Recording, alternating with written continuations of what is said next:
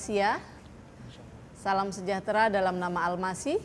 Berjumpa kembali dalam program acara Baba Nur Menjawab. Terima kasih untuk SMS yang sudah masuk dan kali ini kita akan membahas pertanyaan-pertanyaan yang berkaitan dengan kitab suci. Selamat datang Baba. Iya. Kali ini kita akan membahas tentang kitab suci, Bah. Karena banyak sekali pertanyaan-pertanyaan yang sudah masuk kepada kami dan setelah kami pilih untuk season ini kita bicara tentang kitab suci ya, Bah. Yang pertama, ada pertanyaan datang dari saudara Iwan yang menanyakan kenapa kitab Injil ada beberapa versi. Dan mohon maaf, kami muslim percaya bahwa Injil untuk Nabi Isa. Tapi apakah Injil yang sekarang masih sama pada zaman Nabi Isa? Maaf, apakah tidak ada tambahan oleh tangan-tangan manusia? Soalnya mengatakan benar harus ada keyakinan kuat. Maaf sekali. Ya, ya jawabannya gampang sekali. Kalau dikatakan apa, kenapa Injil ada beberapa versi? Semua kitab suci itu banyak versinya. Bukan hanya Injil. Anda salah kalau memahami bahwa Injil ada banyak versi. Ya betul, ada King James Version, NIV, New, New International Version, terjemahan baru. Tetapi ini juga berlaku untuk Weda, juga berlaku untuk Al-Quran. Al-Quran misalnya ada terjemahan Muhammad Asad, ya, terjemahan Marmaduk Piktol, The Glorious Quran, terjemahan uh, Maulvi Yusuf Ali, terjemahan Mahmud Yunus, terjemahan Departemen Agama tiga kali direvisi, terjemahan Baktiar Surin, terjemahan misalnya Kures Sihab, terjemahan Ahasan, ada banyak terjemahan. Ya hanya disebut versi itu versi terjemahan, bukan versi teks asli. Bahkan kalau dikatakan apakah pertanyaan kedua tadi ya, Injil itu untuk Nabi Isa itu perspektif Islam. Injil tidak pernah diturunkan pada Nabi Isa. Injil itu memang catatan-catatan dari saksi mata tentang karya Isa Al-Masih. Bukan Injil diturunkan kepada Isa Al-Masih, itu kan konsep Islam. Kita tidak bisa memahami agama orang dari konsep kita. Begitu juga sebaliknya. Tapi kalau dikatakan bahwa ini harus ada dasar yang kuat, dasarnya sangat kuat. Apa ada bukti-bukti bahwa Injil itu tidak berubah? Terlalu banyak buktinya. Ada lebih dari 5.000 manuskrip 5.000 manuskrip. 5.000 manuskrip itu bukan sekedar Injil dalam terjemahan modern loh. Dalam apa teks yang lama dan kemudian tulisan tangan dari apa? Saya berikan contoh. Misalnya ini. Bahasa aslinya apa Injil itu? Pak? Injil bahasa aslinya bahasa Yunani.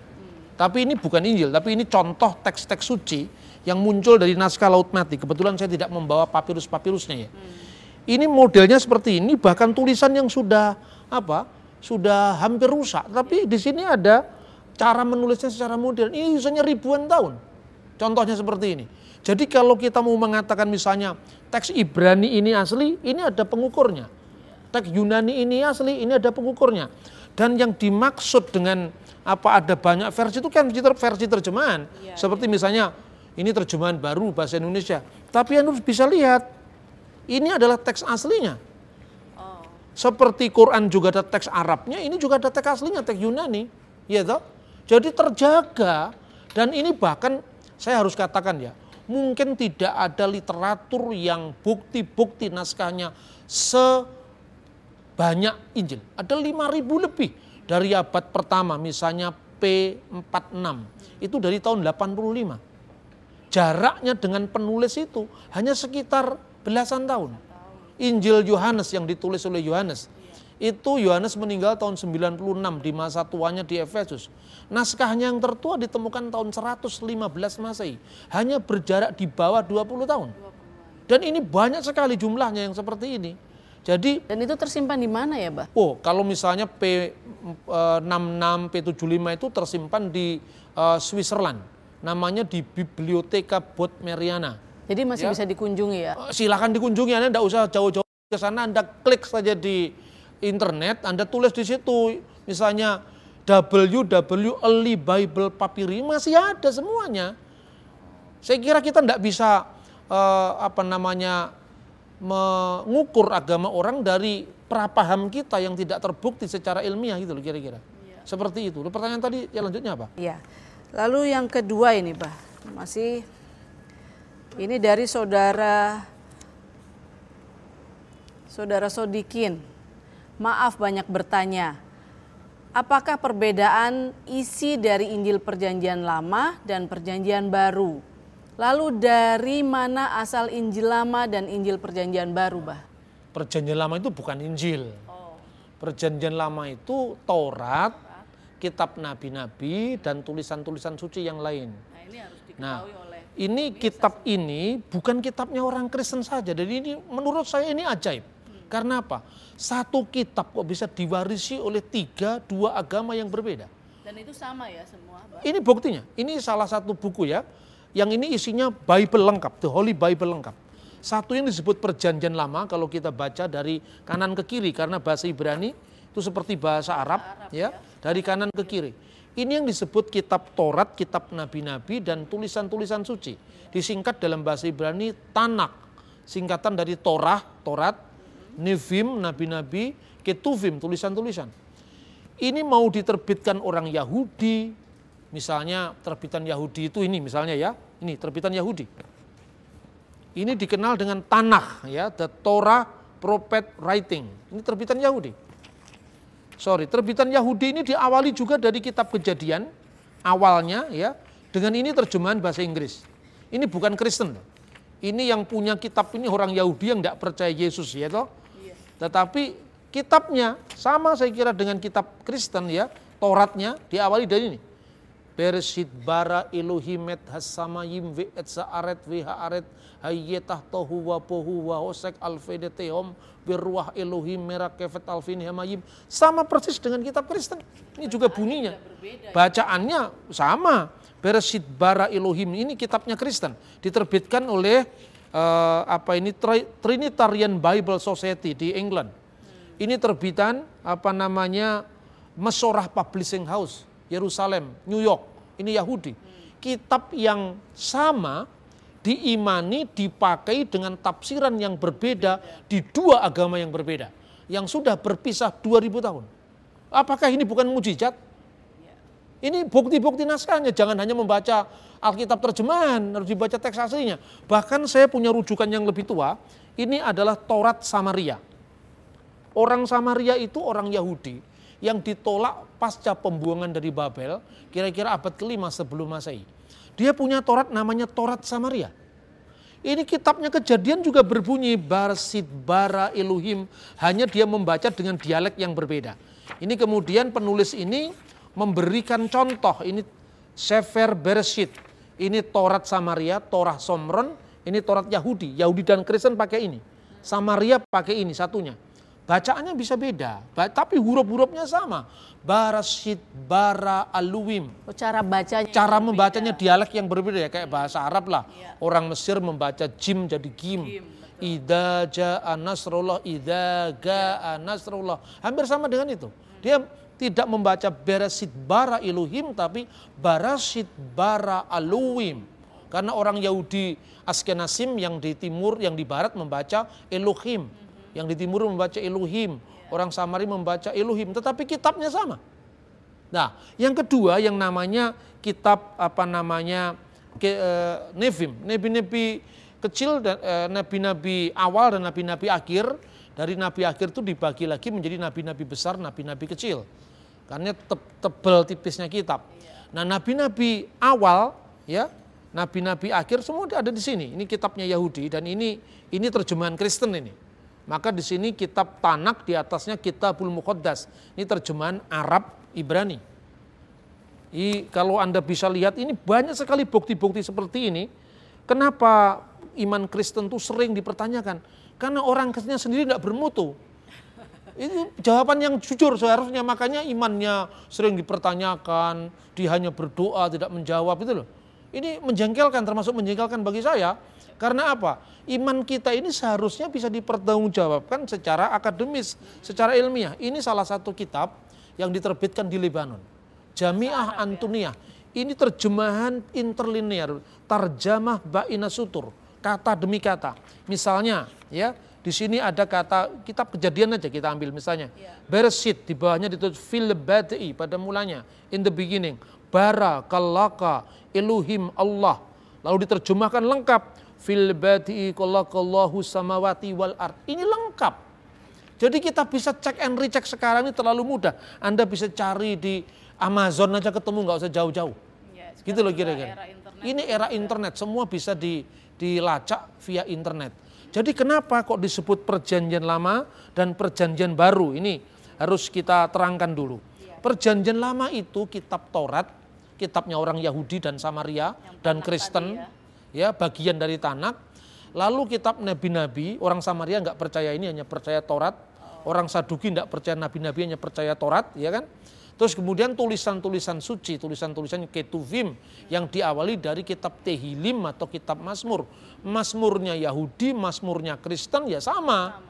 Jadi kalau untuk Nevim dan Ketuvim itu kitab yang dipakai dua agama. Tapi Taurat kitab yang dipakai tiga agama. Dan saya tidak memasukkan Islam dalam hal ini. Karena apa? Islam memiliki pandangan pengakuan tentang Taurat. Tapi bukan Taurat yang sekarang. Lalu mana Tauratnya? Itu harus, harus dibuktikan. Tidak artinya yang menganggap palsu harus membuktikan mana Taurat ya. yang asli. Ya. Karena kita punya naskah ribuan tahun loh. Dead Sea Scroll itu kita memiliki naskah kitab kejadian, kitab keluaran dari tahun 200 sebelum Masehi. 2200 tahun yang lalu. Kitab nabi-nabi kita memiliki Dead Sea Scroll, Sefer Isaiah, Sefer Yesayahu. Itu kita memiliki naskah dari tahun 150 before Christ. Ya. Tidak ada satupun kitab suci yang memiliki sejarah ribuan tahun seperti Alkitab. Tapi anehnya kita orang Kristen tidak pernah bercerita tentang itu. Karena gereja terlalu banyak KKR tidak pernah mikir. Ya kan? KKR itu juga penting tapi tidak hanya itu. Iman itu kebenarannya menyangkut ortodoksi, kebenaran ajaran. Tapi juga kebenaran perilaku, ortolat, ortopraksi, dan kebenaran penyembahan, ortolatria yang dipikirkan lewat KKR itu hanya yang terakhir ini. Khotbah-khotbah moral yang kedua, yang pertama tidak banyak dilakukan orang. Nah, kenapa disebut perjanjian lama? Karena orang Kristen percaya bahwa ada nubuat dari kitab Nabi Yeremia dan Yeremia itu bagian dari kitab suci Tanak ya yang kita sebut perjanjian lama. Kenapa disebut perjanjian lama? Ini juga bukan orang Kristen yang kasih judul. Ini penggenapan dari nubuat nabi-nabi khususnya Yeremia. Sesungguhnya aku sesungguhnya akan datang waktunya demikian firman Tuhan aku akan mengadakan perjanjian baru dengan kaum Israel dan kaum Yehuda.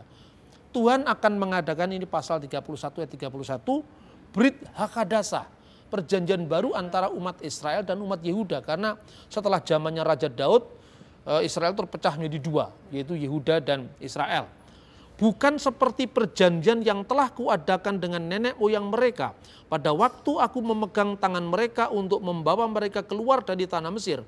Perjanjian itu telah mereka ingkari. Jadi perjanjianku yang pertama, perjanjian yang lama, yaitu meskipun aku menjadi tuan yang berkuasa atas mereka, demikianlah firman Tuhan.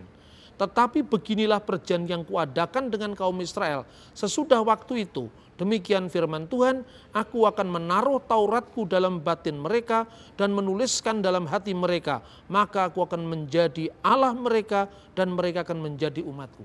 Ini penggenapan dari nubuat Nabi Yeremia. Tuhan mengadakan perjanjian baru.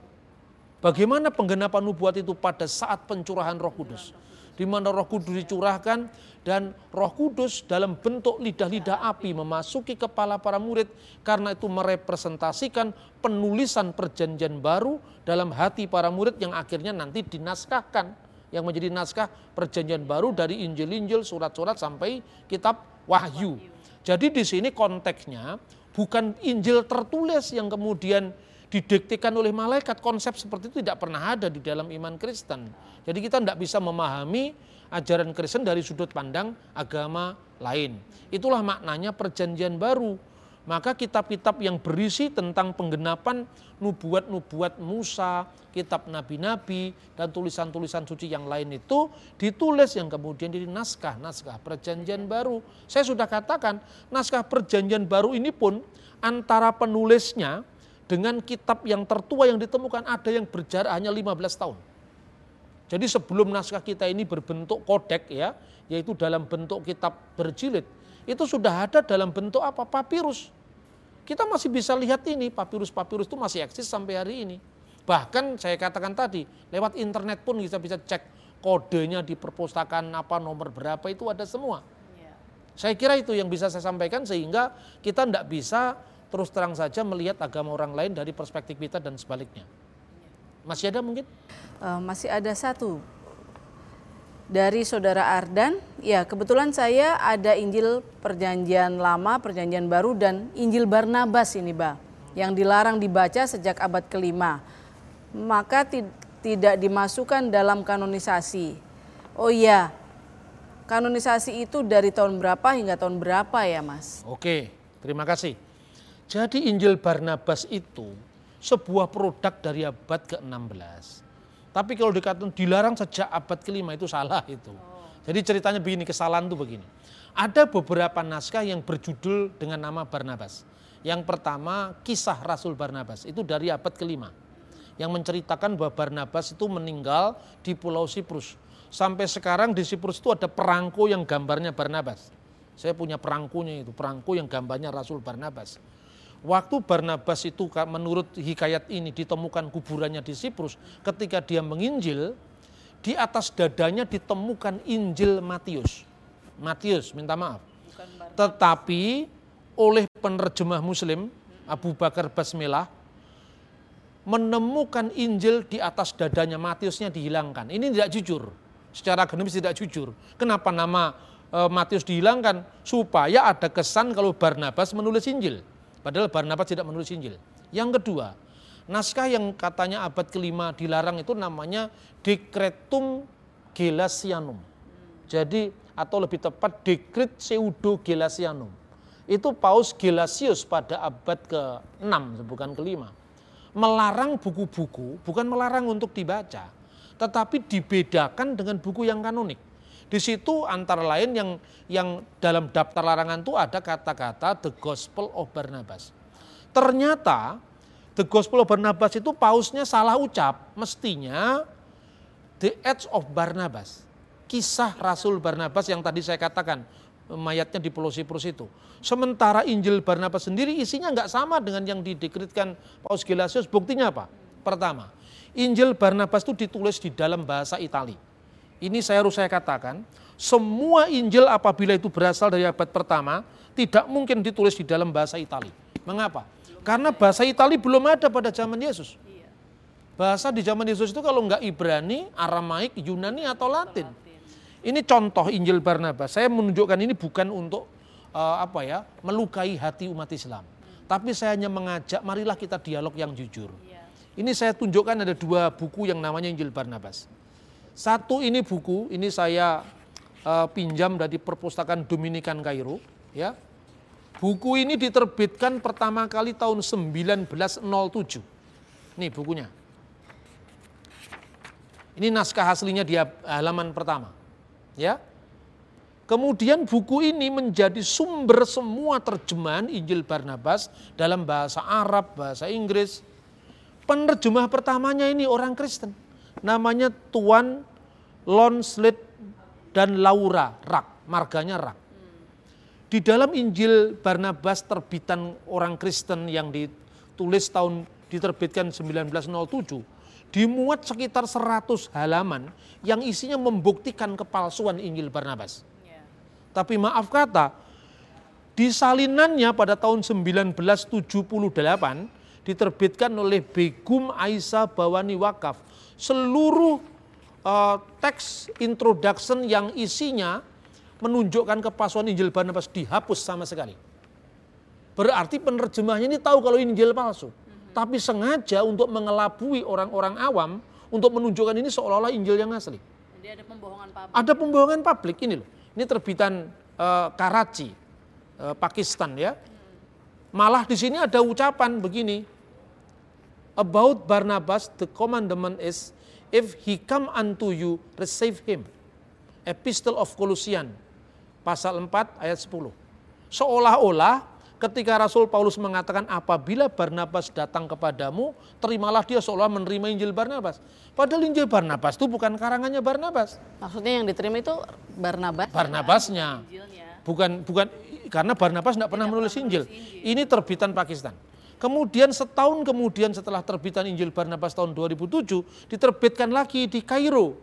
Ini Mukodimah ya. Injil Barnaba. Hmm. Ya, aslinya penerjemahnya ini orang Kristen Ortodok Koptik. Pertanyaannya, kenapa Laura Rak dan suaminya mau sulit-sulit menerjemahkan Injil Barnabas? Kan kejujuran akademis. Kita ini tahu yang asli kalau kita tahu yang palsu. Tidak pernah ada larangan loh yang menerbitkan pertama aja orang Kristen. Penerjemahnya juga orang Kristen yaitu Dr. Kolil Saada. Tetapi pengantar Kolil Saada pun juga dihapuskan oleh penerbit selanjutnya. Ketika diterbitkan penerbit Almanar, Syekh Muhammad Rashid Ridho. Ini juga ketidak kejujuran akademis. Pertanyaannya, di manakah kepalsuan Injil Barnabas? Kita bisa melihat bahasanya Itali satu. Kemudian di dalam pembukaan Injil Barnabas ini yang di dalam bahasa Itali, di sini jelas-jelas disebutkan begini. Misalnya, contoh ya. Nih. Vero Evangelio di Yesus Ciamalo Cristo. Injil yang benar dari Yesus Nazaret yang bergelar Kristus. Di sini diakui Yesus orang Nazaret gelarnya Kristus. Tapi di pasal 96 dikatakan, demi Allah yang diriku dalam genggaman tangannya, aku bukan Mesias. What is the meaning of Christ? What is the meaning of Messiah? Ya, Mesias itu bahasa Latin dari bahasa Yunani Hamasia. Kristus itu bahasa Yunani. Jadi kalau Anda suka ayam goreng, Anda suka fried chicken, tidak, saya suka ayam goreng. Anda tidak, bukan orang Indonesia karena nggak ngerti bahwa fried chicken itu sama dengan ayam goreng. Gitu kan? Apalagi di abad pertama Kata Kristus itu menjadi kata yang sangat populer dalam pengharapan mesianik Yahudi. Uh, Malka, Mesiha, Melek Hamasia, Yesus Kristus itu kata-kata yang sangat populer. Nah itu beberapa contoh kepalsuan Injil Barnabas. Dan kemudian ada banyak contoh-contoh lain ketika misalnya ini ini juga apa namanya terbitan Injil Barnabas yang lebih baru lagi tahun 2007 ini. Di sini dikatakan kata Al-Masih diterjemahkan uh, tetap Kristus diterjemahkan Al-Masih, tapi Mesias diterjemahkan Masiha, alnya hilang. Nah, ini juga tidak jujur, ya toh? Terus kemudian fakta-fakta geografis yang kacau balau. Misalnya, Yesus naik ke Kapernaum. Kapernaum itu kota pesisir di Danau Galilea. Dalam saya lihat dalam ter, bahasa Italia aslinya, iya terjemahan bahasa Inggris, terjemahan bahasa Arab sama. Soida ila Kapernaum. When up to Kapernaum, maksudnya when down to Kapernaum. Dan dari Kapernaum, Yesus pergi berlayar ke kota Nazaret. Nazaret itu kota di bukit, nggak bisa dilayari, nggak ada kapal di sana karena itu kota pegunungan. Ada banyak uh, apa kejanggalan-kejanggalan saya pikir orang Muslim terpelajar malu dengan buku ini. Makanya Profesor Dr. Hasbullah Bakri mengatakan Injil ini pasti nggak ditulis oleh muridnya Nabi Isa. Dalam bukunya Pendekatan Dunia Kristen dan Islam, Profesor Hasbullah Bakri mengatakan kalau seandainya Injil ditulis oleh murid Nabi Isa, pastilah ditulis di dalam bahasa Hebrew atau Aramaik atau Yunani, minimum Latin. Tidak mungkin bahasa Itali. Sama dengan Anda mengatakan bahwa uh, apa tri apa namanya uh, apa raja kerajaan Sriwijaya Bala Putra Dewa menulis di dalam bahasa Indonesia dan bahasanya Yusuf Badudu, yaitu ejaan yang disempurnakan itu tidak mungkin gitu Ya, tidak mungkin. Saya pikir ya boleh-boleh kita uh, memiliki semangat, memiliki giroh Islamiyah, memiliki semangat Kristiani untuk mengabarkan Injil, untuk berdakwah, tapi dengan cara yang fair. Ya. Saya kira pemakaian dokumen palsu untuk uh, apa namanya Eh, mempengaruhi orang atau berdakwah itu saya kira bertentangan dengan semangat Islam sendiri yang menurut saya ini tentu tidak baik untuk dilaksanakan ke depan. Ya. Saya pikir itu yang bisa saya sampaikan. Ya. Tuhan memberkati. Ya. Terima kasih banyak, Bah, untuk semua jawaban-jawabannya. Semoga saudara yang memberikan pertanyaan bisa eh, merasa terpuaskan dengan jawaban-jawaban ini. Terima kasih untuk perhatian dan kesetiaan saudara dalam mengikuti program acara Baba Nur Menjawab.